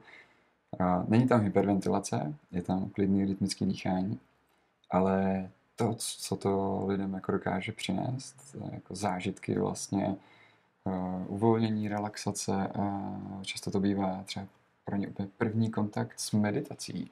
Ale je dobrý a mám rád, že to není potřeba jako se snažit meditovat, nebo chtít dosáhnout nějaký meditace, nebo je to i pro lidi, co do tohle toho vůbec nevidějí.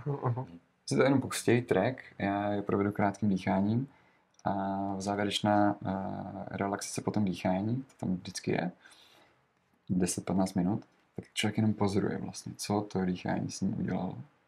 A v tomto momentě mi potom zpětně lidi říkají, wow, co to jako bylo. Protože tam už nedýcháš, tam jenom seš, seš tam sám se sebou a, a to je jako nádherné. Mm-hmm. Takže a je to takový cyklus, kde já jako, no, a to, čemu se věnu, primárně věnuju, že bych rád do tohle toho jako uzavřeného cyklu, ať už přes jakoukoliv tu metodu, tak tam jako mm, nabíral lidi sebou a tak jim jako pomáhal na té cestě dechu vlastně se rozvíjet a vnímám, že jako je dokážu tak hezky jako obhospodařit vlastně a pomoct jim na mnoha hmm. úrovních. Hmm. Takže Oxygen je pro 9 lidí z 10, hmm. Soma pro 5 třeba, 5 z 10, 6. holotrop. Tak pro jednoho, dva, co třeba buď jako už eh, přijdou s tím, že jo, vidí, že tam chtějí, anebo že jdou se mnou tu cestu od toho Oxygen přes to Soma, nejenom v tom Soma řeknou, zjistějte, jo, je to tak příjemný, vlastně ten dech mi jako mm-hmm. tolik toho už dál. Mm-hmm. Já chci vidět, co tam je dál. Mm-hmm. A to je pak třeba prostor pro mm-hmm. tohle trpka. No. A je nějaká možnost teda, jak se dostat aspoň k těm prvním dvou, a kde mm-hmm. třeba ať už tě lidi navštíví? Nebo... Jasně. Uh, mám web honza schiller, schiller.cz, kde je to poměrně jednoduše rozkategorizovaný uh, na to Oxygen, funkční dýchání, tak mám takový jako webináře plus určitě osobní lekce, osobní jako programy, které vytvářím individuálně i pro lidi. Protože každý jsme fakt jako jinde, každý máme ten jiný background, potřebujeme to dýchání napravit, někdo pro ten sport, někdo to astma, někdo jako jiné věci. Takže tam je dost dobrý ten individuální přístup. A Sumadech to samý, mám to na tom webu tam takový vstupní, vstupní brána je moje dechový espresso. Mm-hmm. Espresso, protože je to malý, rychlý, mm-hmm. ale účinný a krásně mhm. to lidi nakopne. A stojí to úplně stejně jako nějaký běžný kafe. A to jsme chtěli vlastně tady uh, vašim posluchačům, uh, bych rád věnoval tohle, to espresso. Dáme to na Hero Hero pro naše jo. posluchače, yes. aby se mohli k tomu odkaze, odkazu no, dostat. Skvěle, děkuji moc. No, no, no. takže tam vlastně si člověk zadýchá, to má 20 minutovou vlastně tu samadechovou meditaci, kde už to tak jako člověk může trošku nacítit, o čem to jako může být. Pak mám nějaký navazující kurzy, mám tam eh, sekci Soma doma, kde dýcháme somadech eh, pravidelně doma eh, z pohodlí domova se sluchátkama online. Každý čtvrtek večer mám takovou jako večerní lekci, ono to je skvělý na usínání, na Mhm. spánek. Jo, to, jako pustit si to před spaním na 20 půl hodinky.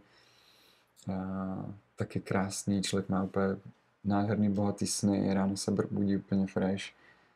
Um, no a, a pak eh, v rámci toho soma, ale vlastně i to Oxygen, tak uh, objíždím různé akce, festivaly, třeba na tom Cashflow Mhm. jsem že vedl uh, čtyři lekce, vždycky po 50 lidech, 50 sluchát, sluchátek, prostě úžasný uh, zážitky, meditace jsme Mhm. se tam prošli, prostě tam ležíš na pláži s těmi sluchátkama, dýcháš, ty jo, věnuješ se sám sobě a um, tak, jo, a takovýhle akce třeba s těma sluchátkama je to taková vlastně zážitková meditace. Já tam ještě používám pulzní oximetry, což je přístroj, který měří okysličení krve, protože to samadýchání uh, vlastně způsobuje, vytváří v nás podobně to, jako to oxygen, on to, to docela spolu souvisí, Mhm. jako hypoxický trénink.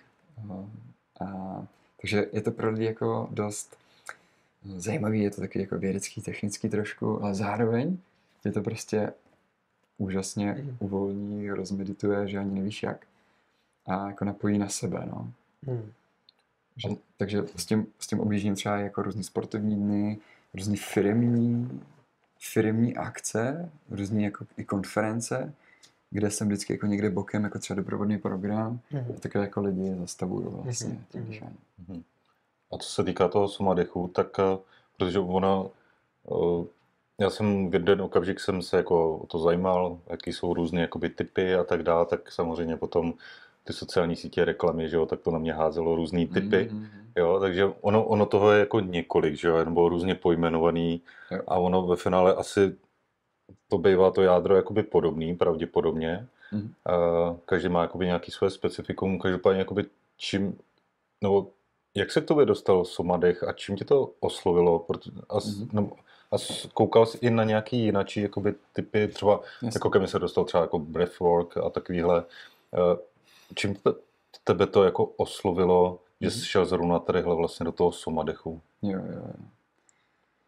Hele, já jsem to objevil uh, už po nějaký svý cestě, co jsem si ušel s Wimem Hofem. Už jsem věděl o holotropku a myslím, že už jsem nějaký holotropku dýchal, už jsem dýchal Oxygen Advantage. V tu chvíli jsem někde, jsem prostě brouzdal po YouTube Bena Greenfielda, či prostě světýho biohackera, který v nějakém random videu tam zmiňoval, hej lidi, teďka jsem zadýchal tohle trechové cvičení, kámoš Niraj to vede a je to fakt dobrý vlastně. Mm, doporučuju to. Pak jsem si, on, on má s, s tím Nirážem, zakladatelem Soma Breath, což je taky jako mezinárodní systém, jehož já jsem tady řekněme, ambasadorem, předávám, předělávám ty jejich uh, materiály do češtiny, plus uh, budu školit i další instruktory tady v té technice v Mhm. Čechách, v češtině. Tak jsem na základě toho doporučení od Bena, tak jsem si to zadýchal. A hej, mě to úplně dostalo. Jako. Mě to totálně dostalo, že je to podobný jako ten Wim Hof, řekněme tou strukturou dýchání. Podobný, ale ne tak hyperventilační, to znamená ne tak aktivační, což mi na tom Wim Hofovi vadilo. Eh, Je tam nádherná hudba k tomu, která tě v tom mega podpoří. Je to víc mm, v souladu s tím funkčním dýcháním, že se tam nadechujeme nosem, učíme se dýchat nosem, učíme se dýchat do bránice, uh, trénujeme tam ten, tu hypoxii, to znamená vylepšujeme nebo pracujeme s tím, s těmi uh, chemoreceptory na oxid uhličitý, který jako trénujeme, to znamená, že se nám může vylepšovat ten dechový stereotyp díky tomu. A zároveň to učí lidi jako úžasný meditaci, vlastně Mhm. zastavení, jako cítění sebe sama, svých potřeb. A jako dostalo mě na tom, že to je totál, nebo bylo to, a furt je, pro mě jako úžasné propojení toho, toho funkčního dýchání, Vimahofa a holotropka vlastně, jako Mm. Něco na pomezí a je to a, a ten náš to přidává jako s takovým fine vibem, který já si upravuju podle trošku jako maličko podle sebe, aby to se mnou bylo v souladu. On má třeba na Mindvolley vlastně kurz, jeden z nejúspěšnějších vlastně kurzů na Mindvolley má ten náš. A to, no, jako z tohoto dýchání Mm. tam postavil. Mhm. A, a hodně specifický na této technice je, že se tam používá rytmické dýchání, vlastně prostě plynulej čtyři vteřiny, čtyři vteřiny nádech a plynulej výdech, nádech, výdech. Musíš dýchat nějak hluboce, dýcháš prostě v rytmu a to je, to Mhm. je jako bono, nebo to je to hlavní. Pak tam nějak zadržuješ dech, trošičku takový přídechy, tak jako specificky. A do toho ti hraje hudba, kterou on skládá. A jsou to jako, jako tripneurální hudba, vlastně jsou to izochronické rytmy s binaurálníma beatama, proto je dobrý to poslouchat Mhm. ve sluchátkách, proto já i objíždím ty lekce Mhm. vlastně s eh, jako velkými sluchátkama, mluvím tam li, do, lidem do mikrofonem vlastně do toho, že se vždycky, ať jsme jako kdekoliv, tak já si je úplně jako drapnu tu jejich pozornost, Jo. že, že mě mají přímo v hlavě, jo, je to fakt dobrý. A to se mi i doma, že to doporučuji dýchat s těma sluchátkama, protože to s těma našima mozkovými frekvencemi jako udělá něco Mhm. nádherného. Mhm. A ne, tak nás to jako odpojí. Hmm. A to je, to je asi vončo, no. Mhm. My si dáme espresso určitě, že jo? No. Dechové. no, no. On to tak hezky uvolní a dodá energii uh, takovým přirozeným Mhm. způsobem. no. Tím, že se člověk uklidní a najednou zjiští a nemusí být tak v tenzi Mhm. prostě Mhm. a najednou má více energie. Mhm. Takže vlastně všechny tyhle věci najdou lidi na tvých stránkách Yes. Honza, Silar.cz Mhm, přesně a tam se můžou proklikat k um, různým metodám Je to a, tak? a možná i počíst nějaké další informace. Je to tak? Skvělý. No, skvělý. no, no. Chtěl bys si třeba teďka ještě něco, podcast se blíží do závěru, tak to Mhm. jako zaintegrovat, ukončit to, Jo, jo. Dech, ten dýchánek náš tedy. Jo, jo. Ještě, ještě mě napadlo zmínit, Hm. že v rámci toho, eh, toho dýchání, tak vlastně mám pocit, že to dost souvisí s tou chladovou terapií, s otužováním. A je to jako taky velká část toho, co já dělám, že s Liborem Matušem vedu různé workshopy otužování, chladové terapie, kde je dobrý si jako zvědomit, že to nemusí být každý ráno studená sprcha, ale i třeba jako postupné otužování jenom končetin a jenom jako zařadit chlad do svého života. Mhm. Jakýmkoliv způsobem, prostě jenom si na chvíli namočit nohy do studené vody, ruce, nebo do studeného kyblíku, udělat si doma led a pak třeba jako postupně chladit, stu, snižovat teplotu ve studené sprše, pak třeba nějaký workshop, hej, a pak my pak chodíme pravidelně tři až pětkrát za sezónu v zimě na sněžku. My vedeme výpravy lidí na sněžku a to je jako taky nádherná věc, kterou dělám, Hmm. na kterou jsem fakt pišnej, že se děje, že můžu být u toho, že tam Liborovi pomáhám s organizací a vedu vlastně uh, ten support tým těch uh, naháčů, tak já tam vždycky vedu uh, jako support tým několika lidí, kteří jdou oblečený, kdyby cokoliv. A Jo. máme to jako fakt už tak jako úžasně vyladěný, Hmm. že jsem na to fakt pišnej, jo. Takže to jsou uh, ex, ledové expedice uh, na sněžku, to tam v eventech u mě taky najdete. On to má na webu chladová.cz a on, Libor, je takový chladový, eh, takový ledový muž, takový český, Český ledový man. muž. Jestli, jestli jo, tak Jo. A on má jako, kolem toho krásný projekt a já myslím, Hmm. že to jako Hmm. hodně smyslně plně předává. Mhm. No a úplně na závěr celého toho našeho povídání, no, těším se na další, protože já mám pocit, že tam vzniklo spousta zajímavých témat a že je tam Hmm. ještě jako spousta věcí na probrání. A, dechem se otvírají témata, že? mm, Potom, takže bychom mohli určitě pokračovat. no, A, ale jako úžasný, úžasný ta, ten holotrop takhle do hloubky od začátku, jak si procházel, jak si nás tím provázel ne dechem, ale řek, pěkně si tam řekl, že jo, že to člověk musí jako dělat s někým, kdo je tím zaškolen, Hmm. což ještě jednou zdůraznuju. Rozhodně. A mohli bychom se bavit ještě o Wim, Wim Hofovi a proč ne, nebo proč ne tolik, ano, souhlasím Hmm. s tím už dneska, Hmm. ale to už třeba necháme na Hmm. další podcast. No, no, budu se moc těšit. Díky kluci. Děláte to Děkujem. fakt Úžasné. skvěle. Poslouchal jsem pár vašich epizod. Uh, by the way, i tu první, která vždycky mě baví jako poslechnout si eh, první epizodu z každého podcastu, protože to tak jako prozradí, s čím tam ten člověk do toho šel. Tak to mě bavilo. A gratuluju k více jak 100 epizodám, jako klobouk dolů. Děkuji To- moc. Sám jsem zkoušel rozdí- rozjíždět podcast a úplně se to nepodařilo, nebo Mhm. nevydržel jsem. Takže opravdu Děkujem. vnímám, že jste dobrý. No. Děkujem za tvou účast, že jsi Hmm. tady, že si posluchače třeba navnadil zkusit něco nového a případně Hmm. určitě Honzu kontaktujte a věřím, že to může být zajímavá červená pilulka ve vašem životě, která bude mít nenávratné změny. No, tak o, nemusí to být. Nemusí, Nemusí to být. samozřejmě. To se má jako to ještě, to ještě má daleko. To bude ta No, modrá. Ano, to ještě tam Ještě zůstaneš. Jo. Já jako rád právě budu vaším průvodcem Hmm. na cestě dechem u, u těch úplných základů a to, kam vy se budete chtít Hmm. až ponořit, to je úplně čistě na vás. Já vás rozhodně nebudu nikam nutit a jenom tam jsem pro Hmm. vás. Prostě. To na každým Tak jo. úžasný, skvělý. Určitě Hmm. se nevidíme naposledy, protože přesně tady jsou ještě ty témata v rámci dech, otužování. Ty sám si potom naznačil nějaký vztahy a tak dále, Mhm. o čem se dá bavit, takže Yes. máš toho hodně co, co předat a určitě mi budeme chtět, aby si to předal Hmm. posluchačům, takže Mhm. se určitě zase potkáme v dohledné době. Tak jo. Doufám, že jste si užili poslech. Klidně nám dejte vědět, co se vám líbilo nejvíc. Mrkněte na Honzovy stránky, případně na Hero Hero, kde si můžete zkusit dvojité espresso. A budeme se těšit u dalších epizod. Tak jo. jo. Ahoj. Děkujeme Díky, moc. díky, díky, ahoj. Ahoj.